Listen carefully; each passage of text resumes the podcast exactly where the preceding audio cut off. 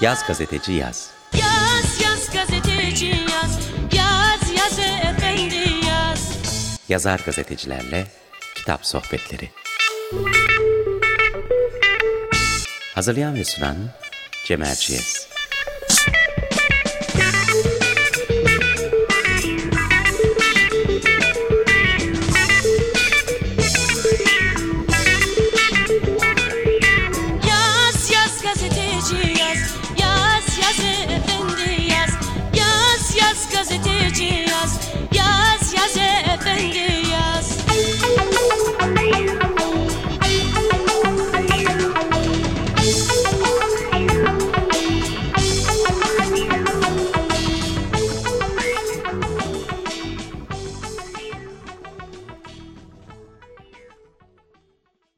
Yaz Gazeteci Yaz'dan bir kez daha merhaba. Bugün yanımda öykücü, romancı, senarist ve gazeteci bir arkadaşım. Ferhat Uludere var. Ferhat hoş geldin. Hoş bulduk. Ben Ferhat Uludere'yi yanlış hatırlamıyorsam Taraf Gazetesi'nin kültür sanat sayfalarını da çalışırken, e, onları hazırlarken tanımıştım. E, ben de o zamanlar kültür sanat gazeteciliği yapıyor, yapıyordum. Yani branş dışım bir kültür sanat gazetecisi olarak e, bugün konuğumuz. Ferhat Uludere'nin çok sayıda eh, öykü kitabı ve romanı var. Romanlarında özellikle taşra sıkışmışlığı, küçük kentlerin kaybedenleri, kaybetmeyi seçenleri, bira bardaklarında balık olanları anlatılıyor. Ferhat'ın edebiyatımızın taşralı underground'unu temsil eden yazarlardan biri olduğunu düşünüyorum. Birazdan o mevzuyu konuşacağız. Biraz dudak büktü şu an bu tanımıma ama güzel bir taşra e, merkez tartışması çıkabilir belki buradan sinematografik. Ama tabii Ferhat aynı zamanda e, senarist, senaryolar yazıyor ve senaryo eğitmenliği veriyor. Şu anda Müjdat Gezen e, Sanat Merkezi'nin yazarlık bölümünün başkanlığını yapıyorsun. Başkanım. Evet, e, orada yıllardır eğitmenlik de yapıyorsun.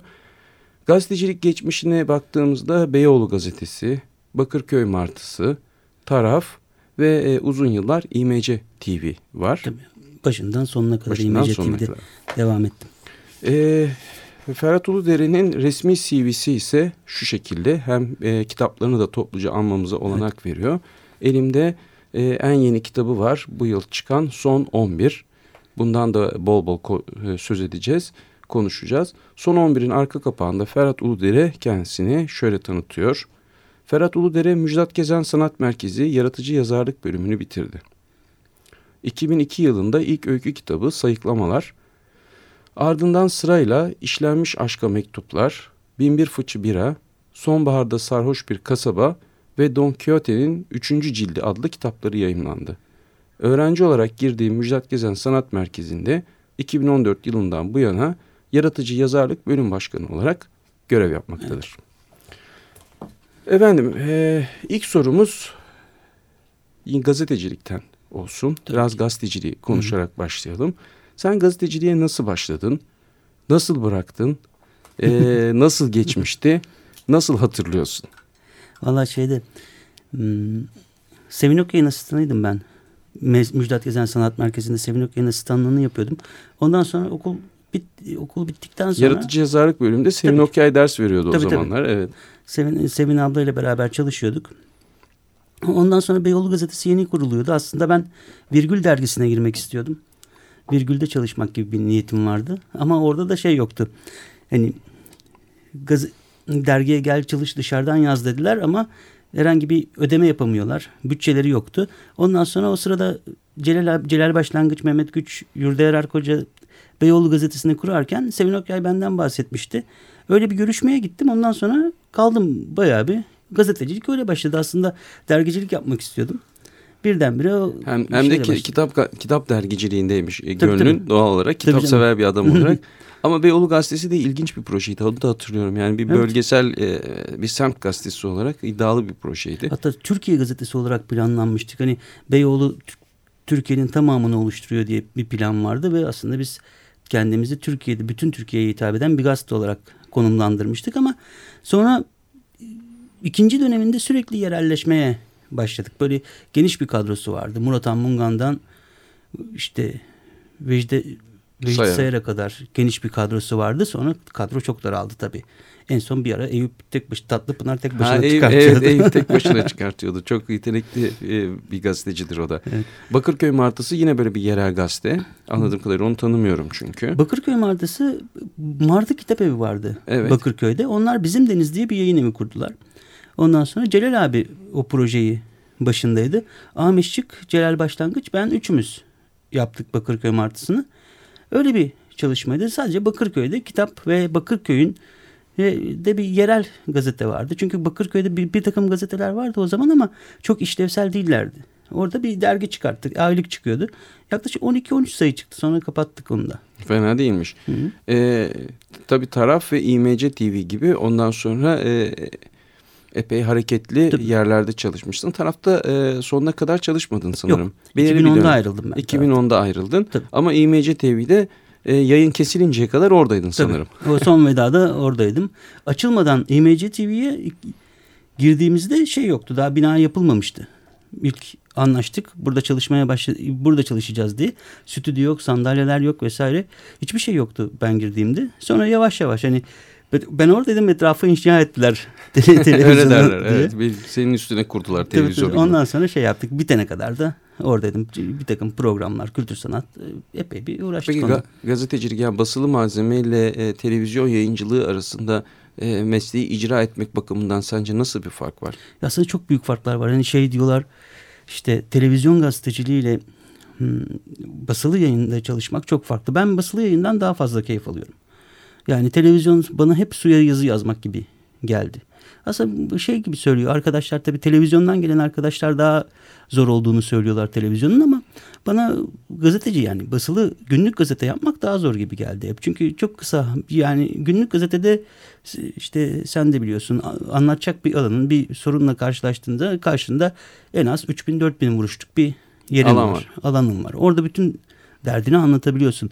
Ama haber için mesela televizyonda hiç böyle bir şansın yok. Çok spot cümlelerle bütün haberi anlatman gerekiyor. O da çok hani E benim bu, bu, hoşuma gitmiyordu bu açıkçası. bir güçlük değil mi aslında? Yani daha kısa ve öz olmak zorunda televizyon. E, Güçlüğü tabii. biraz oradan kaynaklanıyor. Tabii tabii oradan bir. Bir, bir de bana hep şöyle gelmiştir. Şöyle güçlüğü var.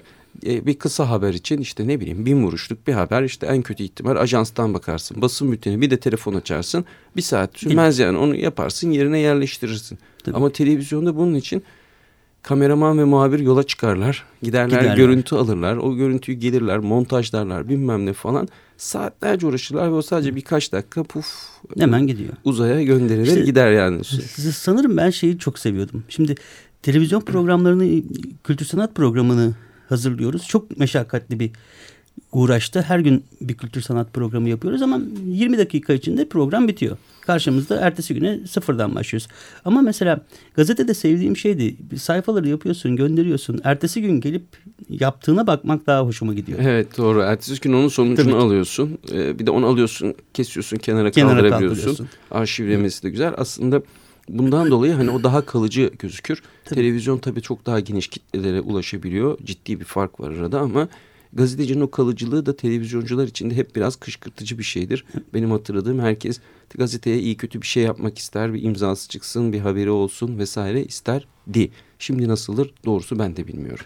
Valla hala var herhalde o. Yani biz şeyden ben IMC'ye geçtikten sonra mesela taraftaki köşeyi bırakmamıştım. Bir süre devam ettim. Çünkü tat, gazetecilik tatmini başka bir gazetede kendi yazını görmenin heyecanı başka oluyordu. Ondan sonra da sürekli çalıştım çeşitli şeylerde. Yani çalıştım derken hep dışarıdan yazılar yazmıştım.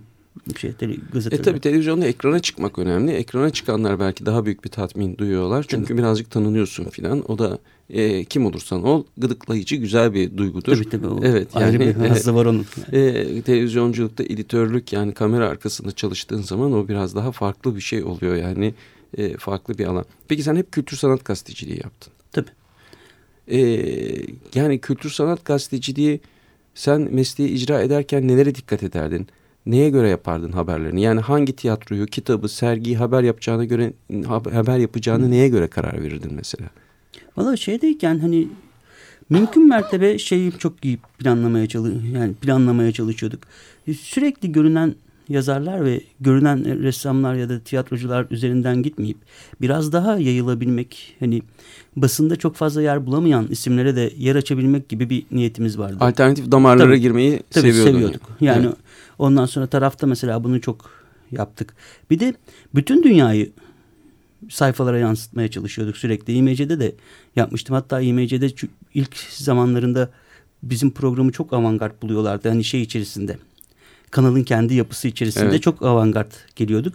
Biraz değiştirelim falan diye. Ondan sonra tabii heavy metal ve müzikten gelmiş olmanın da şeyi vardı. Rock gruplarına çok fazla özen gösteriyorduk. Öyle bir derdimiz vardı. Yani onlara hafif bir pozitif ayrımcılık ya da bir kayırma durumum vardı. Tiyatro için de tiyatro yani özellikle mesela tiyatrolara çok fazla şey yaptığımızı düşünüyorum. Çok fazla haber yaptım tiyatro konusunda. Sen çünkü tiyatro ile ilgili bir adamsın Tabii. benim bildiğim. Evet. Şeyden gelince hani Yazar, konservatuvardan konservatuvar. gelince Bin tiyatro- tane tiyatrocu arkadaşın vardı tabii. Onlarla birlikte okudun tabii. ettin. Evet. Bir de işte tiyatronun ne olup olmadığını bilince biraz da şey kalıyorsun. Bir tiyatro eleştirmeniyle anlaşmıştık. Aslında eleştirmen olarak geldi ama hiçbir oyunu eleştirmiyordu. Her oyunu beğenmeye başlamıştı. Ondan sonra ya ben de biliyorum abi gidiyorum oyunlara falan diyordum. Bunlar gayet kötü oyunlar. Niye bunları eleştirmiyoruz? Ondan sonra bir tiyatro eleştirisi geliştirmek istedik şeylerde. Bir dönem güzel gitti. Sonra tabii her eleştiri bir farklı problemler yaratıyor size. Ba- Düşmanlar kazandırıyor. Bazen şey alıyorsunuz. Herkes oyunun beğenilmesini istiyor Tabii, ama eleştirilince biraz problemler çıkıyordu. Tam buradan bir soru hazırlamıştım. Onu soracağım ama parantez açmak istiyorum. Bu söylediğini tamamlayacağını düşündüğüm için. Yani ben e, hiçbir e, eleştiri bilmiyorum ki hani beğenmeyen, olumsuz yanından e, yakalayan işi hemen ona karşı bir saldırı ya da cevap hakkı doğduğunu düşünmesin e, birileri. Başta da sanatçı olmak üzere. Tabii biz de e, gazeteciler istiyoruz ki efendim söyleyeyim işte eleştirmen böyle bağımsız bir yerde dursun. E, oradan dilediği gibi eleştirsin bir özgürlüğü olsun. Ama sanatçıların tarafından baktığın zaman da adam e, yıllarını koymuş cart diye aleyhinde bir yazı çıkıyor. Onu mahvetmiş gibi bir duyguya kapılıyor. E, tabii ki yani eleştiriye karşı böyle bir açıklık, esneklik hep e, arzu ettiğimiz, e, beklediğimiz bir şey ama çok zor bir şeydir. Hiç çok olmuyor. kavgalar çıkıyordu Hiç değil mi? olmuyor. Çok fazla oluyordu yani. O mailler gelen sürekli mail trafiği geliyor. Zaten kimseyi memnun edemiyorsunuz. Hani birine şey dediğinizde ya bir takım insanların adamı olmakla suçlandığımı Tabii, tabii, hatırlıyorum. İşte şeyden Bakırköy Tiyatrosu'nda öyle bir şeyler yaşamıştık. Çok fazla şey oldu. Bana, e, inanılmaz böyle bir acayip mailler geliyordu. Yani tabii kötü sanat gazeteciliğinde bir başka üslupta e, bu, yani eleştirinin bu anlamda olumsuz bir eleştirinin hiç olmadığı, her şeyin alkışlandığı, sadece beğenilen şeylerin öne çıkartıldığı bir yaklaşım. Yani bu da aslında var ve bugün de hala kuvvetlidir. Zaman zaman hepimiz e, işin o tarafına da girip Çıkmışızdır, ister- orada ister kalmışızdır. E, sen ne düşünüyorsun mesela? Böyle bir e, kötü sanat gazeteciliği olmamalı mı? Ya da bu nereden çıkıyor? Neden böyle bir e, yerleşik üst şey var, tarz var Türkiye'de? Valla algıyı çok dağıttık diye düşünüyorum. Hani bizim kültür sanat gazeteciliğinde bu ilanlar vesaire hep elimizi kolumuzu bağlayan işlerdi. Evet. İlan veren hakkında çok yani o kurum hakkında çok eleştiri yazamıyordun ve şey olmuyordu. Sıkıntılar oluyordu ama şimdi eleştiriyi ortadan kültür sanat gazeteciliğinden eleştiriyi ortadan kaldırdığımızda birdenbire tan- sayfaları tanıtım bültenine çevirmiş oluyoruz. Evet. Bu da bence çok şey bana çok mantıklı gelmiyordu. En büyük sorun böyle dönmeye başlıyordu. Yani o birdenbire basın bültenine döndüğü zaman sürekli hakkında iyi şeylerden haber verdiğimiz zaman ondan yani eleştiriyi öldürüp bir sanatı sanat eserinin ya da sanatın gelişmesinin karşısında konumlandığımızı E düşünüyorum. tabii canım. Yani e, işte gazetecinin e, temel vazifesi birazcık da budur. Yani bir şeyleri ayıklamak, doğruyu Tabii ayıklamak. Yoksa yani oturduğumuz yerden kendimizi sadece akışa bıraksak gelen basın bültenlerinden işte şimdi sosyal medya var. Sosyal medyada yapılan paylaşımlardan e, sayfalar doldurmak, programlar doldurmak mümkün. Ama hani ilk yap- yapılması gereken şey bir muhabirin o zamanlar öyleydi. Gelen basın bültenlerinin içerisindeki en iyi, en şahane ta- e, tarihte birinci laflarını ayıklayıp e, olabildiğince onun özündeki e, ge- gerçek İn- habere bilgiye, inmek. habere doğru yaklaşmak ve hani onu o şekilde duyurmayı becermekti. e, peki aslında sen aynı zamanda bir yazarsın. Yani her şeyden önce belki de yazarsın. Ben mesela ürün verenlerin de e, kültür sanat gazeteciliğinde zorlandığını düşünürüm. Çünkü senin de bir Hı. tarzın var, tavrın var, e, yaklaşımın var. Bunun çatışmasını hiç yaşadın mı e, işini yaparken? Valla şeyde birincisi yazarlıkta şöyle oluyordu. Zamanı doğru kullanmanız Evet, gerekiyordu. zamanı doğru Çünkü kullanmak. O biraz daha öne, önemli bir şey yani. Bir, bir kendi yaptığın işi bırakıyorsun sonra geliyorsun buradaki işi yapıyorsun. tabii ki tabii ki onunla devam ederken mesela zamanı kullanamadığın zaman birçok problemle karşılaştık. Aslında kendi hayatımda da karşılaştım. Mesela sonbaharda sarhoş bir kasabayı yazarken çok yoğun bir şekilde gazete mesaisi yapıyordum. Hı hı. gündüzleri gündüzleri çalışıp gece gelip yazıyordum. Şimdi yazmak için de yazar yani edebiyatla uğraşırken bir yazının tatmini vardır. Bir roman yazdığınızda bir tatmine ulaşırsınız. Sürekli yazının içerisinde olduğum zaman birdenbire şeyle karşı karşıya geliyordum. Mesela o tatmini günlük gazetede de yaşıyorsun. Bu sefer yazmaya ayırdığımız zaman çok çok azalıyordu. Gerçekten oluyor mu öyle bir şey? Evet. Yani köşe yazısı yazmaktan işte roman yazmaya hevesin kalmıyor diye bir şey var mıdır mesela? Yani heves kalmıyor değil ama mesela şey enerjini orada harcamış oluyorsun ve metinle kurduğun ilişki zayıflıyor gibi düşünüyordum orada. Bir de şey var tabii hani kendin e, kendi romanların olunca mesela edebiyat şeylerini, edebiyat yazılarını daha az yazmaya başlamıştım. Tarafı mesela işte bir şeyde de ilk yıllarda virgülde yazmak virgülde çalışmak istiyordum. Edebiyatın Evet, içinde evet, içinde evet. olmak istiyordum ama işte radikal kitapta da bir dönem yazmıştım. Pek çok yazını Evet yayınladık. Evet. yazmıştım. Ondan sonra kitaplar çoğaldıktan sonra geride durmak istedim. Çünkü iş bir süreden sonra rövanşa gitmeye başlıyor. Hani ben senin hakkında yazdım, sen de benim hakkımda yazar mısın gibi bir beklenti doğmaya çıkıyordu, doğuyordu ortaya. Mesela tarafa geldiğimde Elif Elif Kutlu'ydu şefimiz. Elif'e şey söylemiştim. Hani ben edebiyat yazmayayım, müzik yazıları Hı hı. yazayım. Hani müzik haberleri yapayım daha ziyade, tiyatro haberleri yapayım diye. Öyle bir anlaşma yapmıştık. Evet, Öyle. e- evet bu doğru bir tavır olmuş. Peki senin ilk romanın galiba Binbir Fıç Bira Evet. değil mi? Hı hı. Yani bunun mü- müthiş bir adı var tabii yani böyle e, daha adına baktığın anda kitabın neyle ilgili olduğunu üç aşağı beş yukarı kavrayabiliyorsun. E, hoş bir kitap. E, bu kitabın içerisinde şimdi kitabın adını andım birazcık konusundan da bahsetmem lazım. Kitap e, Lüleburgaz'da geçiyor. e, genç bir yazar şehrine dönüyor e, arkadaşlarıyla birlikte. E, paso içiyorlar diyeyim, on, aşık oluyorlar ve e, hayata küfür ediyorlar diye özetleyebilir miyim kitabı? Doğru bir özet aslında. Böyle sıkışmış, küçücük bir yerde sıkışmış insanlar çok büyük hayaller kurup yani kasabanın üstünde hayaller kuruyorlar ve o hayaller onları bir saatten sonra esir ediyor. Bir Kasabanın üstünde hayaller kuruyorlar ve bir süre sonra onlara eziyet ediyor. Tabii. Güzel. Peki bu ne kadar otobiyografik? Belirli bölümleri tabii yani lüle benim yaşadığım e, otobiyografik öğeleri var ama tamamı otobiyografik bir hikaye değil. Hani Ya konservatuvarda yazarlık okumuş biri geri dönüyor Lüleburgaz'a yani. ya Neredeyse oradan mesela şey gibi Ferhat gelmiş filan okudum ben bir tabii süre sonra. karakter zaten Binbir Fıçı bir adı şey babamın bir annesinin ismi. Ha çok Oradan- güzelmiş. E, oradan geliyor. Evet yani epey bir otobiyografikmiş hakikaten o zaman. Tamamen anladım. Orada da Şey- zaten öyle bir bir şeyden bir haneden bahsediliyor. Bu ya, kahramanın babasının bir hanesi diye. Tabii ama sadece şey var. Kahra Feryat kasabaya geri dönüyor. Geri döndükten sonra yaşanan her şey kurmaca. Yani o arkadaşlar, e, o muhabbetler işte o ya da işte delisi, alkolü, başarılısı, başarısızı, zengin çocukları, kızlar, kız arkadaşlar bunların hepsi tamamen kurmaca. Tabii. Şey, yalnız şöyle bir durum olmuştu kitap bittikten sonra. Kitapta Kola Mehmet diye bir karakter var. Evet. Ger- Gerçekte de Kola Mehmet diye bir arkadaşımız var. O da baba- babası kola bayi olduğu için çocuğun ismi Kola, ko- lakabı Kola kaldı. Mes- kitap bittikten sonra Feryat kitapta dayak yiyor. Evet. Ondan sonra bunlar bir gün sarhoşken Lüleburgaz'a çıkıp Feryat'ı dövenleri bulmaya çalışıyorlar. Baya baya bir grup toplanmış. En son beni aradılar. Ha gerçek, Nereden? Nerede gerçekten bulacağız? Kola Mehmet Feryat'ı dövenleri bulmak Tabii, üzere tabii. gerçekten Lüleburgaz'da çıkmış dolanmış öyle mi? Dolanıyorlar. Ondan en son beni yok öyle bir şey. Kimse de dayak uydurdum yemedim oğlum otopar- otoparkta diye. Güzelmiş. Öyle, öyle bir şey Demek oldu. ki demek ki kitabın orada okunmuş, benimsenmiş, bayağı e, hoşa gitmiş. Bu kitabın içerisinde bol bol müzik de var. Bugün çalacağımız üç şarkıyı da Binbir Fıçı Bira'nın playlistinden seçtik. Onun için ilk şarkımızı çalalım. Bir küçük ara vermiş olalım.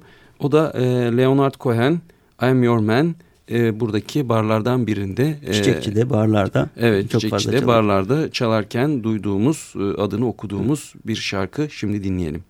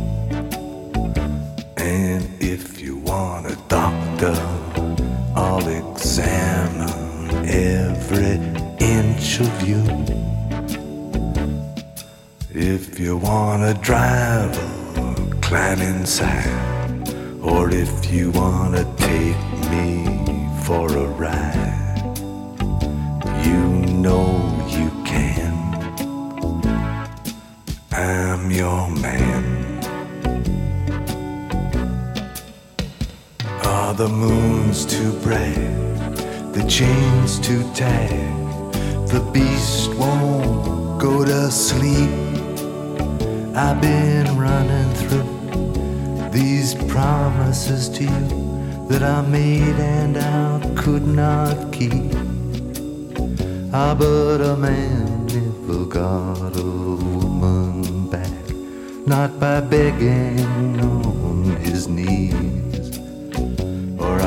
Crawl to you, baby, and I fall at your feet, and I'd howl at your beauty like a dog in heat, and I'd clog your heart, and I'd tear at your sheet. And I'd say, please,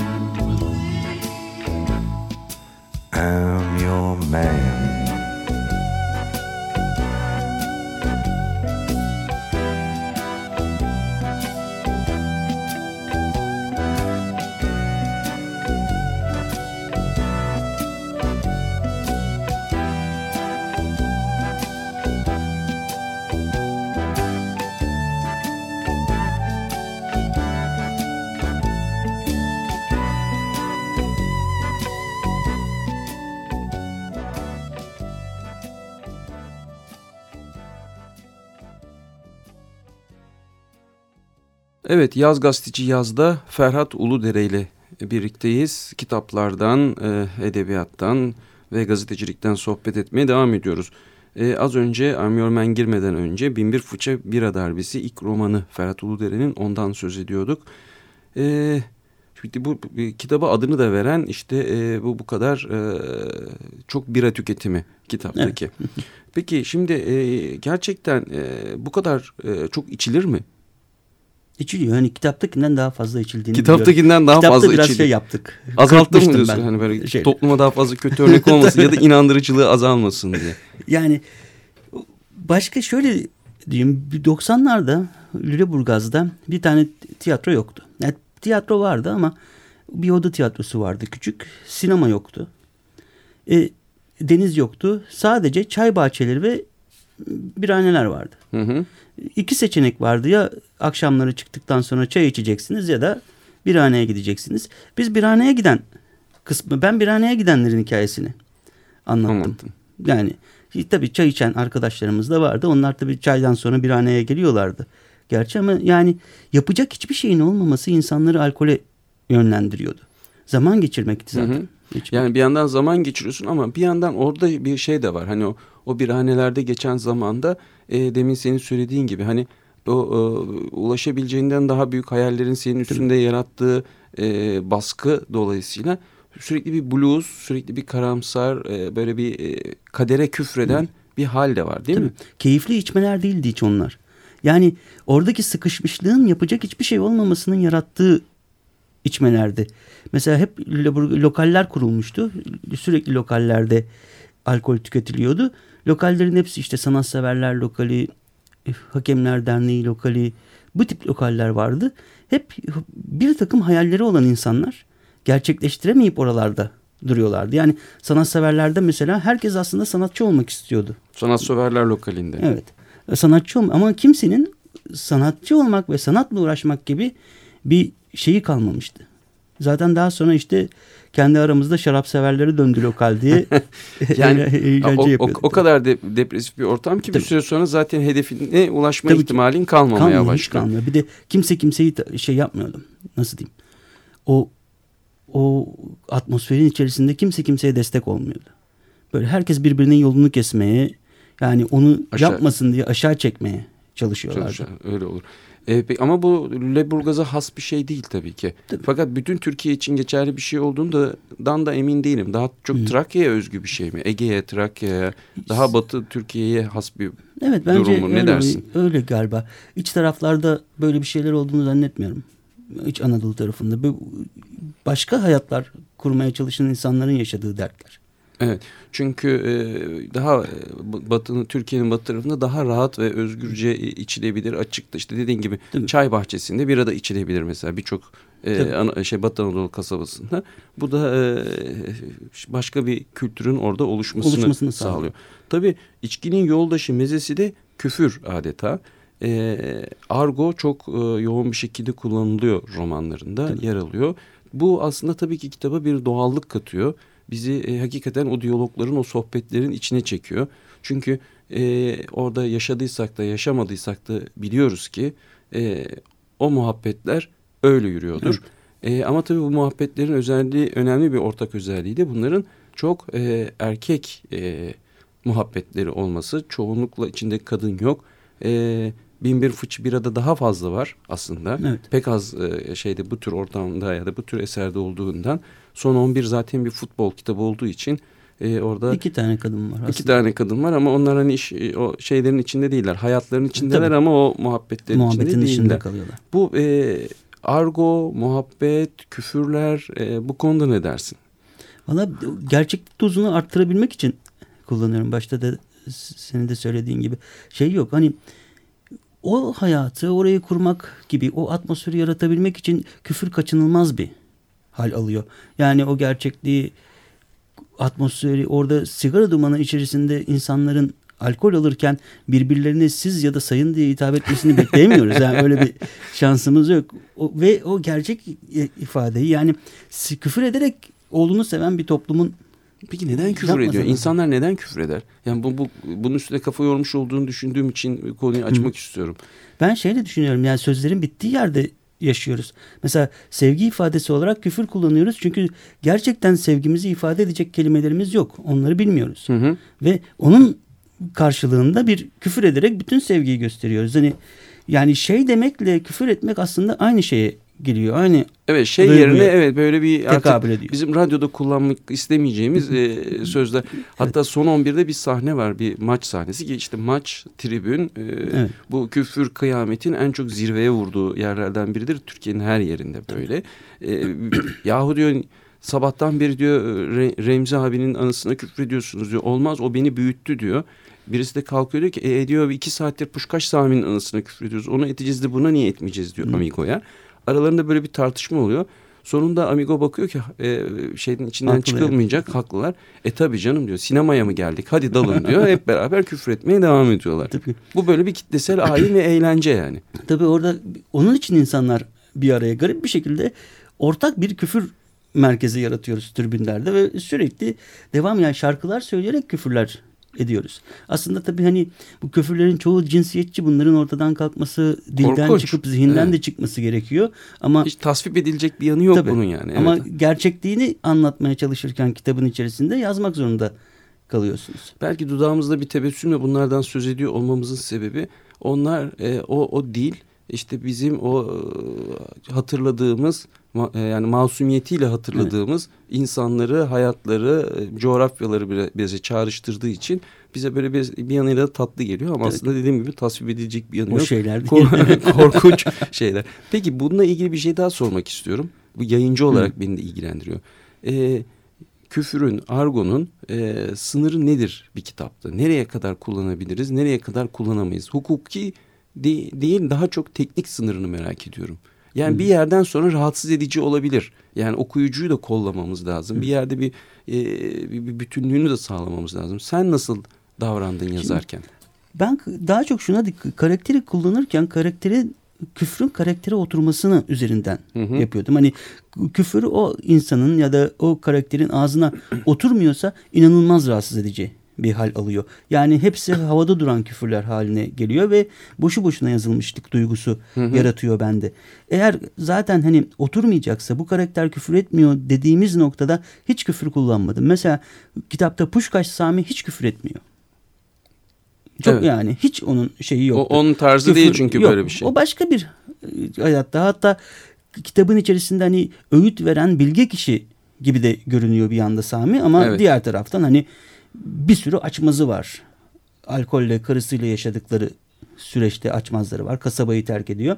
Ama şimdi garantiyi koyarken, garanti diye bir amigoyu yaratırken ve o amigonun küfür etmeme olasılığını ortadan kaldırmanız gerekiyor. Yani bu küfür çok rahatsız edici ve, ve hakikaten birilerini rencide etmiyorsa kullanmayı tercih ediyorum ama birileri rencide olacaksa düşünürken ya da kadınları ya da işte kadınlar, adamlar alım biri alınganlık gösterecekse koymamaya Anladım. çalışıyorum. Peki küfür hakkında yeterince konuştuğumuzu düşünüyorum. Şimdi son 11 e, romanın senin e, en yeni romanın ne kadar oldu yayınlanalı? İki ay. İki ay oldu. Hayırlı olsun.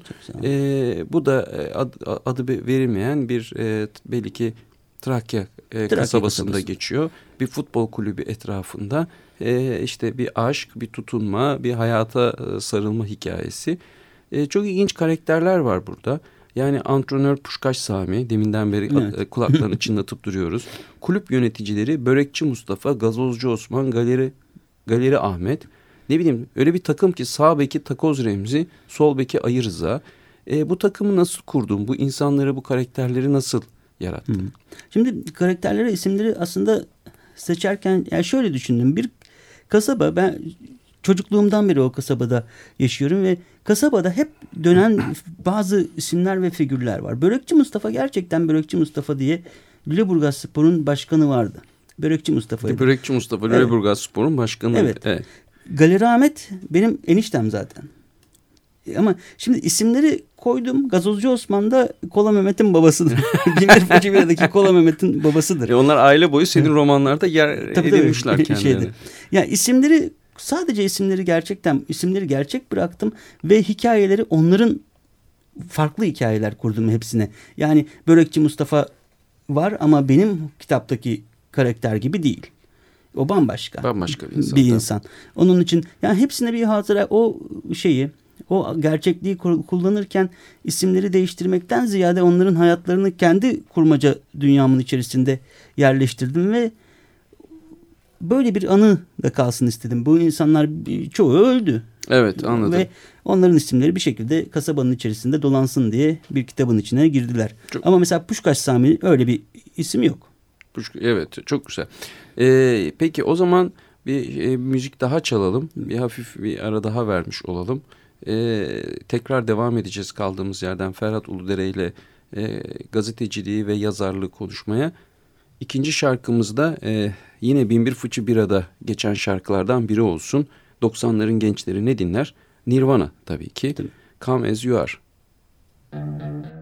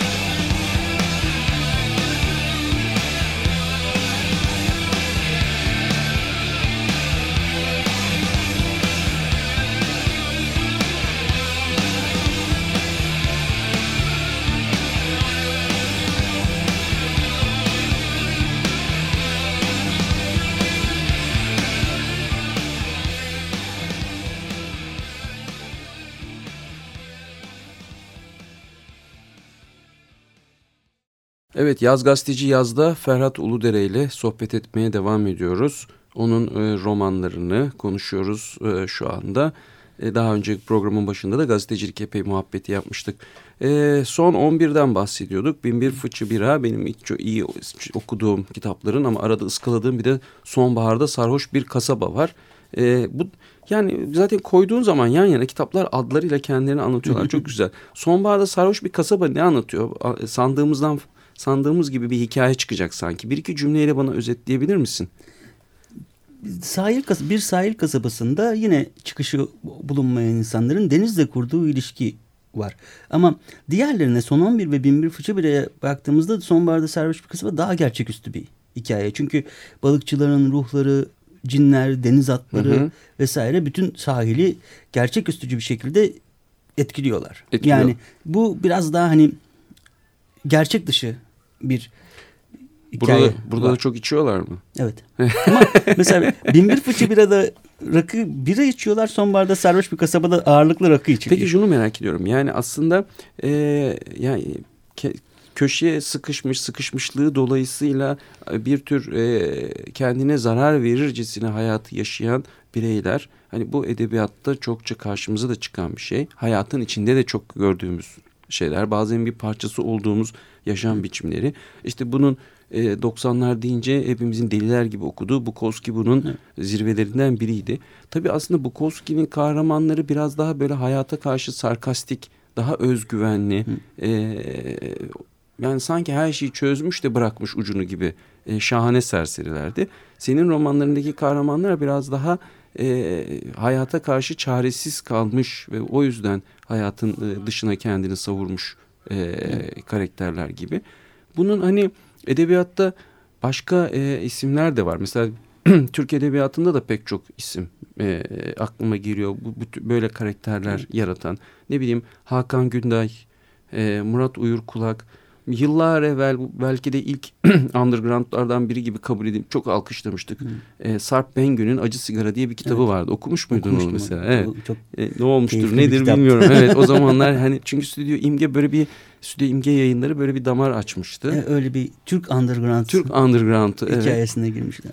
Ee, arkası gelmediğine göre demek ki öyle çok da kuvvetli bir Türk underground'u ya o zaman yoktu ya da e, o erken bir dönemdi. Çok ya da çok okuyucusu galiba. yok. Çünkü şey gibi baş mesela ayrıntı yayınları böyle bir şey yaptı. Under, yerli underground üzerine çalıştı ama kitaplar çok üretilmedi. Hı hı. Galiba oradaki yerelliği biraz karıştırıyor. Yerelliği biraz kaybettik. Mesela Murat, Murat Uyurkulak, Hakan Günday çok yerel şeyler. Ama yerel ve bu başarılı romancılar. Ama şöyle Yani bir yerelliği kuvvetli olduğu için insanların Evet. sevdiği kitaplar sevdiği anlamını kitaplar. çıkarttım Ama söyledim. mesela Evet. diğer underground romanların birkaçına baktım ben. Yani şey bütün kurgu Am- Amerikan sadece isimler ve yerler, Ahmet mekanlar değişik. yani. Tabii. Yani böyle bir sıkıntı var.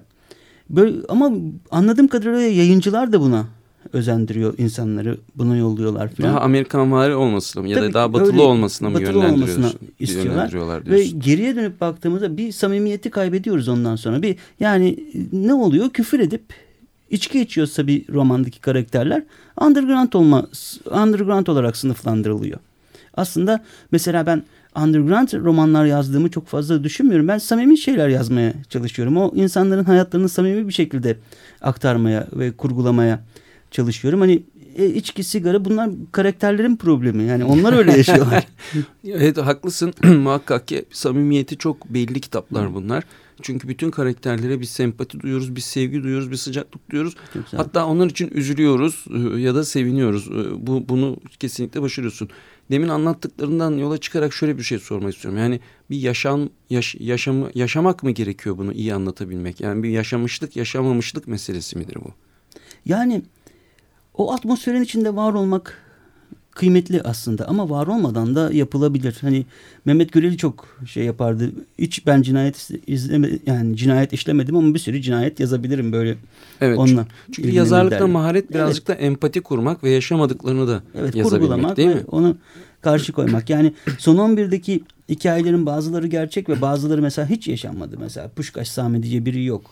Ama hikayenin içerisinde bütün hikayeyi belirleyen ve onun yaşadıkları aslında öyle değil. Yani hepsi kurgu bütün Evet. hayatı. Futbol da önemli tabii o insanların hayatında. Onunla ilgili de bir iki cümle kurmalıyız. Ben çok futbolla ilişkili bir adam olmadığım için adı sonu 11 olan bir kitabı futboldan hiç bahsetmeden kapatabilirim. o yüzden sözü sana veriyorum bir iki cümle kurman için. Yani kent sporu üzerine gidiyor aslında kitap. Ke- Kent spor birleştirici bir unsur olarak kitabın içinde. Kent Spor takımın adı. Geliyor tabii. Evet. Kent Spor.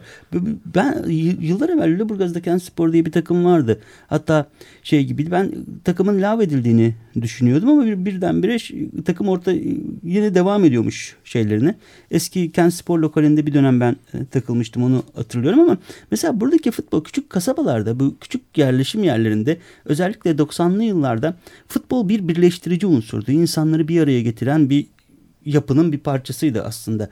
Mesela hatırlıyorum 90'larda Lüleburgaz Spor şeye giderken hani 3. lige çıkacağı, 2. lige çıkacağı zaman öyle bir şey olmuştu. Bütün kasaba aynı coşkuyla hareket ediyordu. Yani küçük statla şey kulübün arası belki de 200-300 metre ama o 200-300 metreyi insanlar bir araya birleşip toplanıp tezahüratlarla yürümek istiyorlardı. Böyle bir duygu verdi ve her yerde futbol konuşuluyordu o dönem. Herkes bir aradaydı. Türbünlere herkes gidiyordu. Daha sonra tabii başarısızlık gelmeye başlayınca, başarılı olamayınca o duygu birdenbire o yapıştırıcı olan bir, bir araya getiren şey özelliğini yitiriyor. Ama tabii bu bizim futbolumuzda da şey karşılığı yok artık bu birleştiriciliğin. Evet. Çünkü çok ayrıştırıcı bir yapı içerisinde Türkiye'deki her şey gibi futbolda insanları birbirinden uzaklaştırmak üzerine kuruluyor. Yani Kurulmaya başladı. bu sene yaşadığımız birçok maçta Evet. aynı şeyler vardı. Doğru. Ee, bu konuya ben bile katkıda bulunabilirim ama yapmayacağım bunu. Koydum mesafemi. Onun için demin e, birkaç yazarın adını saydık ama şu soruyu sana sormak istiyorum. Senin sevdiğin, kendinle akraba bulduğun e, yerli ya da yabancı yazarlar kimlerdir? Ben Cemil Kavukçu'yu çok beğenirim. Hı hı. taşra anlatısı üzerinde. Hani hatta bir eleştiri olarak böyle kenti çok iyi kurgulayamadığını düşünüyorum. Taşra'yı daha iyi yazdığını Evet. düşünüyorum onun dışında. Onun, mesela tam farklı olarak şeyin ilk ım, Necati Tosuner'in ilk dönem romanlarını Romanları. çok beğenirim. Sancı Sancı vesaire. Kanada'da yaşayan Mahmut Şenol diye bir romancı arkadaşımız var. Mahmut Şenol'un Akisar Düşerken diye bir romanı var. Bak kitabın adını iyi biliyorum ama e, yazarın adını bilmiyordum doğrusu. Çok hoş bir kitaptı. Çok başarılı bir roman olduğunu düşünüyorum. Sonra böyle takip ettiğim, daha çok yazmasını istediğim Ahmet Sipahioğlu var İzmir'de. Evet. Galiba İzmir'de yaşıyor. Yani hiç karşılaşmadım. Hiç bir tanışıklığım yok ama çok beğenirim. En son Tepeli Taklak diye bir roman yazmıştı. Onun dışında böyle takip ettiğim şeyler var. Yazarlar var. Ye, şimdi tabii Taş e, Cemil Kavukçu Taşra anlatısında çok iyi dedin. E, duram tutamayıp kendimi soracağım. Çünkü Ahlat Ağacı'nı seyrettin mi bilmiyorum. Daha izlemedim. Daha izlemedim. Evet. Orada da bir e, taşra e, ve edebiyat tartışması meselesi var. Çünkü zaten hani şiir kitabını yayınlamak isteyen, pardon kitabını yayınlamak isteyen bir genç adamın hikayesini anlatıyor ve uzun bir e, şey tartışması var yani taşrada edebiyat yapmak yapmamak. E, or, orada e, da şey yaptığı birazcık da böyle hatta eleştirel e, ve hafif bir tebessümle bence anlatıyor. Hani taşrada yazar olmak. Çünkü o merkezden uzak olmayı kabul ettiğin zaman bir anda hani sanki maça e, 2-0 mağlup çıkıyormuşsun gibi bir durum ortaya çıkıyor. Bu sence mümkün bir şey mi? Yani şey yani gibi. illa bütün yazarlar merkeze yani o merkez İstanbul oluyor ya da olmadı Ankara'ya gelmek zorunda mı yazarlık hayatını sürdürmek için? Böyle formüle edeyim ya da soruyu. Yani bu sektör burada döndüğü için aslında herkes İstanbul'a gelmek gibi bir duygu peşinde. Ama yazmak için yani taşrada yazar olmak aslında daha kıymetli bir iş. Ama yazarlığın getirdiği merkezden uzak kaldığında da şeyden yani kitabından da uzaklaşıyorsun bir anlamda. Verdiğin ürün bile sana uzak kalmaya başlıyor. Yani yayın evine ulaşamıyorsun, Hı hı. oradan gidemiyorsun. Birçok karşına aksaklık çıkıyor. Evet, yenik başlıyoruz aslında şeydeki. Mesela yani kendi çocukluğumdan örnek vereyim. Biz yazar olmak Evet. için hayali kurarken yazar olma hayalinin bir parçası da İstanbul'a gelebilmekti. İstanbul'da yaşayıp yazar İşte olmak. önce İstanbul'a geleceksin ki sonra Tabii, da yazar sonra olabilirsin. yazar olabilecek diye bir şey yaptık. Hani burada yani garip bir dünya oldu. Bir araya İstanbul'da bir araya gelip hep beraber başka yerleri anlat, anlatıyoruz hikayemizi. Aslında öyle oluyor. Burada buluşuyoruz. Nasıl yazacağımıza, nasıl okuyacağımıza e, karar veriyoruz, veriliyor filan. Ondan Oradan- sonra da oradan yürümeye başlıyoruz. Başka şeyler anlatıyoruz. Ama ben yine de bunu önemsiyorum. Özellikle yani hem sinemada hem edebiyatta e, taşra anlatılarının son yıllarda Türkiye'de daha da kuvvetlendiğini görüyorum. E, eskiden e, İstanbul'un ötesi dediğin zaman yani Anadolu dediğin zaman daha Orta Anadolu feodalizmle ilgili olarak Güneydoğu Anadolu, Güney e, bölgeleri. Doğu bölgesi, Orta Anadolu mesela son yıllarda daha sinemada da kendini gösterdi. Bu işte Nur Bilge Ceylan, işte Yüksel Aksu, hatta Semih Kaplanoğlu e, bu hep böyle daha bir Ege sineması filan oluşturmaya başladılar. İşte senin gibi yazar arkadaşlarımız var. Kendi yaşadıkları bölgeleri çok güzel e, edebiyat konusu yapıyorlar. Hatta Türk edebiyatında böyle bir damar olduğunu bile düşünüyorum. Ya mesela şimdi aklıma e, şey geliyor. Sadece Kapadokya'dan e, bahseden, orada geçen romanlar e, yazan Gürsel Korat var. E, efendime söyleyeyim. Böyle başka e, pek çok yazar var. Böyle bir damar var ve bu benim çok ilgimi çekiyor. Senin de e, Trakya'dan, Tekir, e, Lüleburgaz'dan Lüleburgaz'dan. bahseden kitapların bence o nedenle çok kıymetli. Çok sağ ol. Deyip bir iki soru da senaryo ile ilgili, senaristlik ve yaratıcı yazarlıkla ilgili sormak istiyorum son birkaç dakikamızda. Sen şimdi Müjdat Gezen Sanat Merkezi yaratıcı yazarlık bölümündesin. Ee, uzunca zamandır orada da çalışıyorsun. Epey. Pek çok değişik e, yazarlık heveslisi genç insan geliyor, gidiyor. Profiller nasıl değişiyor? Şu anda öğrencileriniz nasıl? Yaratıcı yazarlık deyince en çok neyle ilgileniyorlar? Yani şimdi ülke yani ülkedeki gündemle beraber insanlar da değişiyor. Hani gelenler. Ben Müjdat Gezen'in neredeyse 20 yılına tanık bir 98-2018. Evet onun için geniş 20 zamanlı sordum zaten soruyu. 20 yılına tanığım şeyin ve 20 yıl boyunca aslında 20 yıl önce bir 98'de gelenlerle bugünkü arkadaşlarımız arasında dağlar kadar fark var. 90 98 yılların yani 98 civarında gelen arkadaşlarımız tiyatro yani sadece şeyde değil yazarlık değil oyunculuk olarak da gelenler daha büyük işler yapmaya daha inanılmaz hayaller ve yazar olma hayaliyle geliyorlardı. Şimdi gelen arkadaşlarımızın çoğu bir dizide senaryo yazıp kısa yoldan para kazanma derdinde gibi bir izlenim Artık senaryo bende. daha çok herkesin tabii, tabii, odağı daha değil mi? fazla şey yapıyor. Yani özellikle dizi senaryoları daha fazla cazip geliyor insanlara. Hani bunu yapmak biraz daha kolaymış gibi geliyor. Aslında mış gibi yani. İnsanlar da para kazanmak istiyorlar tabii. Orada Tabii ki. bir şey var yani. Tabii, bir tabii. gelir var o yüzden oraya oraya odaklanıyorlar. Tabii. Mesela oyunculuk bölümünde de e, geçmiş yıllarda hakikaten tiyatrocu olmak için arkadaşlarımız geliyordu. Evet. Sınıf arkadaşlarım mesela. Şimdi çoğu dizide rol almak için gelmeye başlıyor. Kimsenin tiyatroyla ya da yeni bir tiyatro yapmak ve tiyatroyla ilgilenmek gibi durumu yok okul Peki, içerisinde. peki e, dizi, dizilere senaryo yazmak da kolay bir iş değil tabii yani. Tabii ki yani onun nasıl kolay olduğunu düşünüyorlar anlamış değilim. Yani işte siz öğreteceksiniz onlar da yazacaklar yani bu işi. yani algıyı öyle e, yaratıyorlar. Yani e, tabii ülkedeki 120 dakikalık dizilerden bahsediyoruz. Yani onun inanılmaz bir senaryo şey gibi. Yani bugün en popüler diziler aslında e, bir bölüm içerisinde iki kere final yapıyor. Aslında iki finallik malzemeyi, iki bölümlük malzemeyi bir dizide kullanmaya çalışıyorlar. Geçiyorum şeyde sürekli bir video klip yayınlama durumu var. Şarkılar Evet, süreleri doldurabilmek tabii, için. Eskiden sadece küçük bir şarkının bir nakaratı çalınırdı. Şimdi bütün şarkı çalınıyor. Peki e, ikisi, şimdi iki konuyu birleştirmeye çalışayım. Son sorum da bu olsun. E, yani senaryo yazmakla roman yazmak arasında elbette ki teknik olarak bir fark vardır. Ama e, içerik olarak da bir fark var mıdır? Yani e, neyi senaryoyla neyi romanla anlatmak istersin sen tamamıyla özgür olsaydın?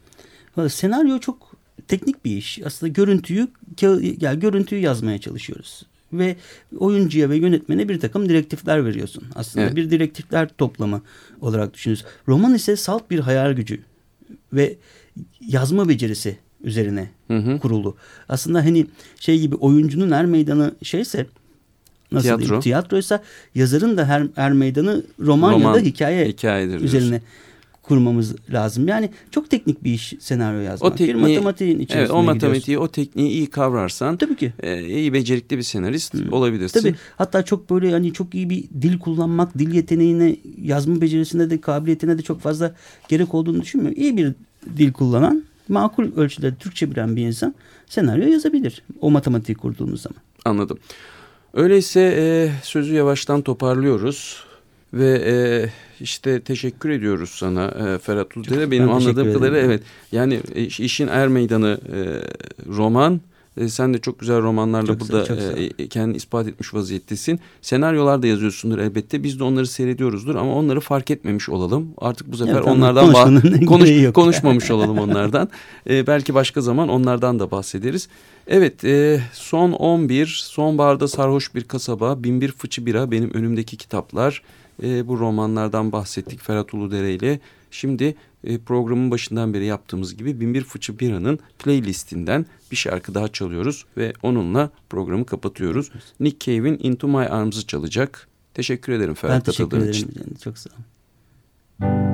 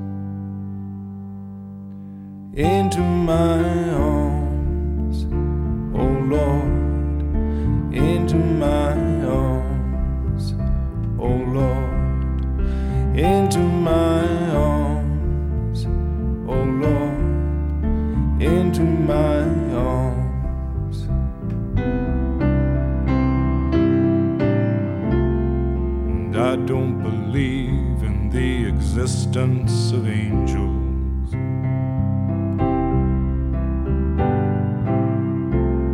But looking at you, I wonder if that's true.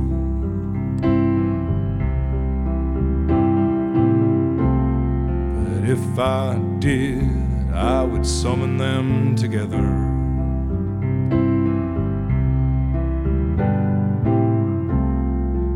Ask them to watch over you.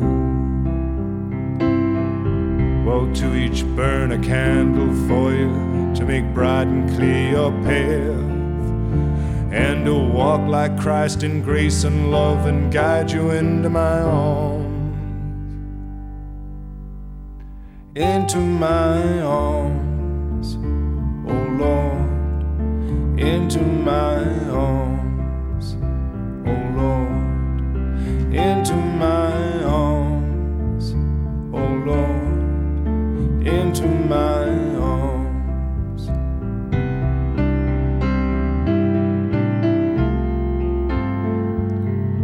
But I believe in love.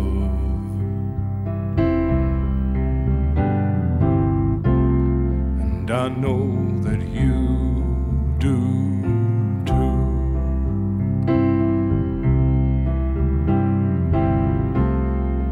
I believe in some kind of path.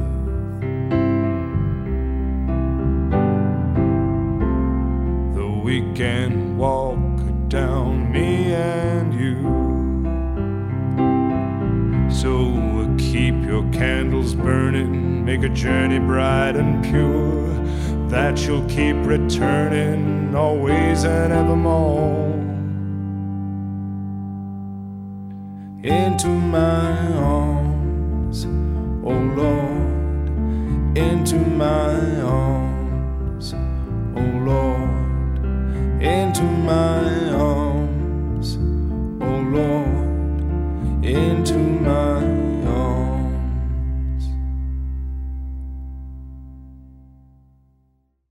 Yaz yaz yaz yaz yaz Yaz gazeteci yaz.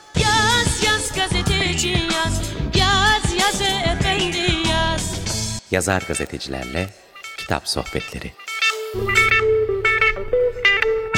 Hazırlayan ve sunan Cemal Çiğez.